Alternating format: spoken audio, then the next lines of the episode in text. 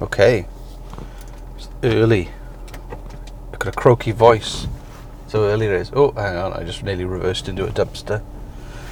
This is the Commuter Chronicles. That was one of the dramatic highlights of the show like this. I'm just doing steering and then. And we're off. Welcome to the Commuter Chronicles, a show about a man who drives to work. Um, so the whole journey, because I pick someone up on the way, and I stop recording then, because uh, it might be weird to record a podcast with somebody sat next to me. So um, I'm going to talk today a bit about because this, this is kind of supposed to be the anti-podcast. I'm going to talk about things that go on in the podcasting community that I've observed that I think are fun to talk about. You might disagree, uh, and you're entitled to that opinion, but uh, just stop listening uh, if you don't want to hear about the podcasting industry. Um, I'm a member of a particular Facebook forum. I hate Facebook. Um, I don't use my real name on Facebook uh, because of Russia uh, writing my name down and using that written down name for nefarious purposes, like filing it under my name. Um, that's just one of the many things that e- the many evils of data collection. People just recording your name and putting it in a folder in a filing cabinet somewhere below the Kremlin. Um, so I got I use a fake profile pretty much. Um, always have done when I've used Facebook because it was handy research tool for work. If I was trying to find people I wanted to interview, everyone tends to be on Facebook. So uh, you kind of even if you hate something, sometimes you have to engage with it. But I thought, do you know what? I'm not engaging with it in the way they want me to. I'm just going to make up a fake profile. I made up my university. I put something like the University of Life, which is what people who didn't go to university went to, uh, and want to say something clever to imply that they learned more from life than you ever could from university. But I don't know any qualified doctors uh, who have attained the position of a practicing physician purely on the basis of life experience. There are some real skills and knowledge you need to acquire in a professional medical school. So um, I don't give too much credence to the qualification of a graduate of the University of Life. Um, yeah, it's is one of those is one of those things that people put to be funny and derived, kind of to uh, deride people who maybe boast about how many degrees they've got. I've got a degree. I've got one degree, and uh, it was really easy. Not because I'm really clever, but because the standard was so low. So, um, people who are intimidated by people with letters after their name, I've got BA, uh, which is short for bad. At- oh, I nearly ran over a chipmunk, uh, which is short for bad attitude, um, or Bachelor of Arts, depending on if you like the A team or not. And at one point, I was giving. I wasn't giving lectures. I was receiving lectures, uh, probably for about two hours per week, and the rest of the week was spent uh, with various kinds of intoxicating substances. Uh, and that was university life. Uh, and then I had to make a graduation film at the end of it, and I did it. And then I got a job at the BBC somehow. I, it's, a, it's a bit of a blur, but it all worked out in the end. But people from the University of Life, when I was busy doing two hours of lectures a week and making experimental films uh, without really knowing what I was doing, you were probably earning money and saving up towards having a life. So don't be intimidated by people with degrees. Uh, you uh, you, sh- you sh- just shouldn't be because a lot of the people I know who've got degrees have had a very similar experience. Um, you, you just attendance is the most important thing to uh, getting a high grade, I believe, and I even failed at that. So, you know, making that two-hour lecture every week was uh, sometimes too much of a push. So, you know, don't be intimidated. Anyway, back to the podcasting news. So the po- particular co- podcasting Facebook profile page thing, discussion group, forum, club, was people who've launched podcasts uh, basically people who've launched podcasts that aren't very popular, like this one. Just post questions asking why their podcast isn't as popular, um, and they'll say things like, "Oh."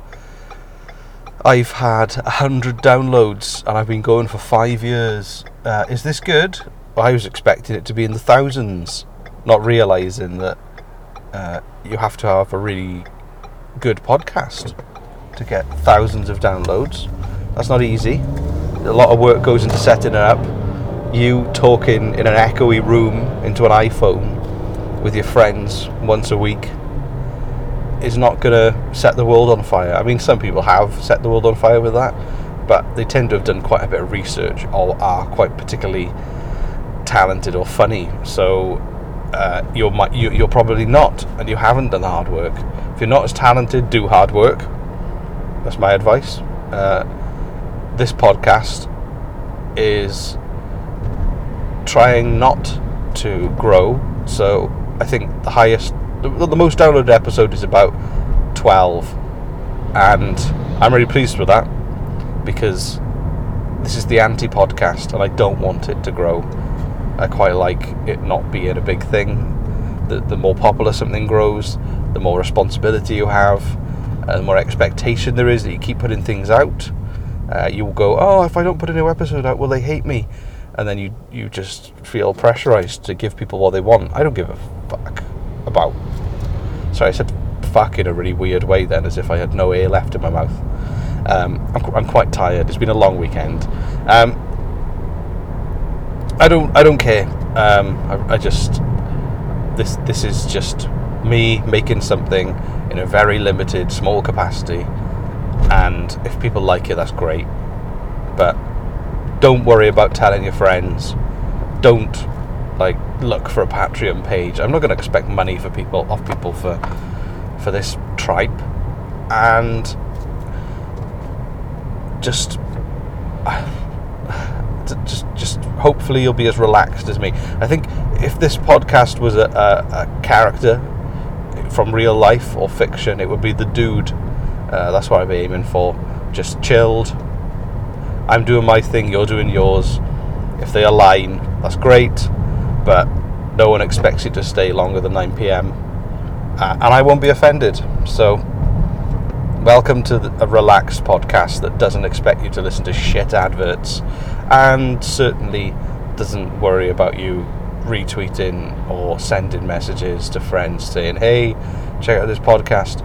And if you are going to give a review, I ask you to give uh, one that is ironic um, and not a real review either be overly positive and make up a load of stuff I haven't done, or overly critical, which is much more justified.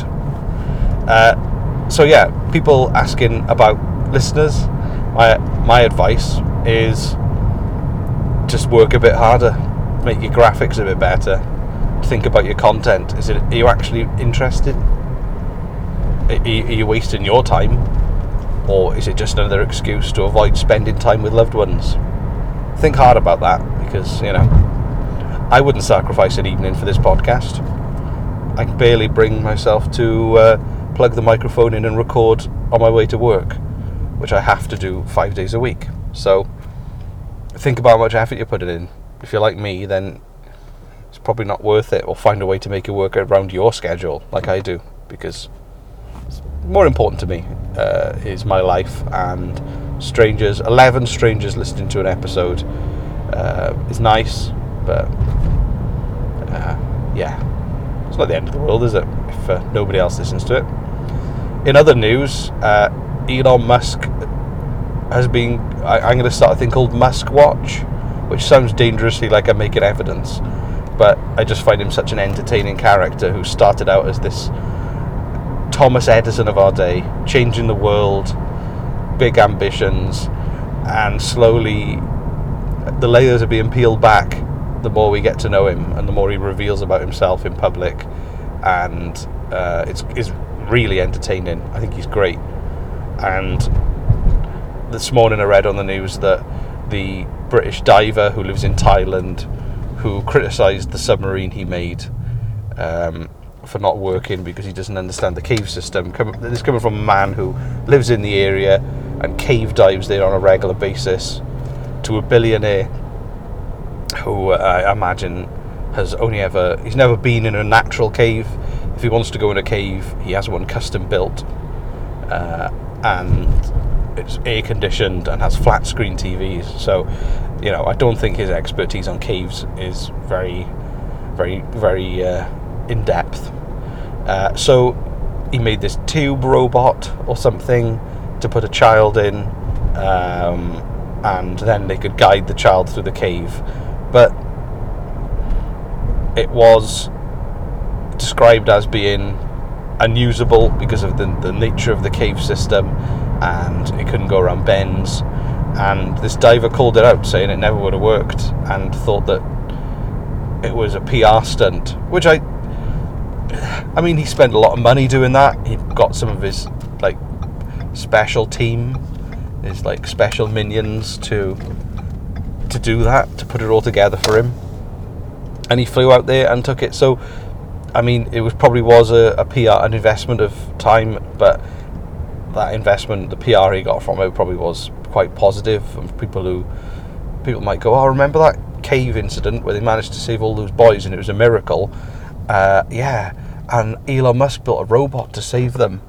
People will probably remember that. He's trying to attach himself to moments that are built into people's psyche, cultural spikes, and he saw an opportunity to send over a plastic tube with an air tank attached to it um, originally, it was billed as a robot, but it literally looked like a pipe with a window or an iron lung. It just looked like an iron lung, uh, except your head wasn't sticking out the top. Your head was inside. Uh, so that seems to be what he was going for. But I do think it was a pedo, uh, a, a PR stunt. I gave away the next bit. I said pedo because uh, that's what he called the diver on Twitter, and to me, that's kind of one of the worst things you can call anyone for a start, unless you've got any genuine evidence to call them that. But from your, as a gut reaction, to just call someone that, th- is it because he lives in Thailand? I don't know. Is that pretty xenophobic? If that was why he did it, or did he just call him that because he was diving in a cave with looking for boys. I mean, I don't think that's how he, how you'd find school kids traditionally in a in a flooded cave. I assume that he was in the cave because he liked caving. Uh, it's a very popular hobby, and people are quite fanatic about it. So I don't quite how, know how he came to the conclusion of calling him that. And I my my understanding is that it was it was based on a a moment of frustration, a gut reaction, because poor old Elon, he's a billionaire. Wherever he goes, everybody tells him how wonderful he is. Everything he's done is great. No one is going to be upfront about criticism. No one at that site was going to call his robot shit. Um, they they said, "Oh, we might use it for future missions," and right now it's stood up in the corner of somebody's office, gathering dust. Um, or they might bring a visitor in and go, oh look, do you want to see Elon's robot? Get in there, go on, see if you can fit in. Uh, and and that's that's that's what they're using it for now. Um, but Elon doesn't know that because they probably sent him a thank you letter and a Christmas card saying this robot has been great. Um, even though it's just a tube with an oxygen tank. And Elon's world is a very strange one, I imagine. So when somebody publicly criticizes him, it probably turns his world upside down, and then he resort, resorts to calling people things that are pretty inappropriate. You know, I'm a pretty inappropriate person. I like to say horrible things just to shock people, um, but I wouldn't really say them on Twitter.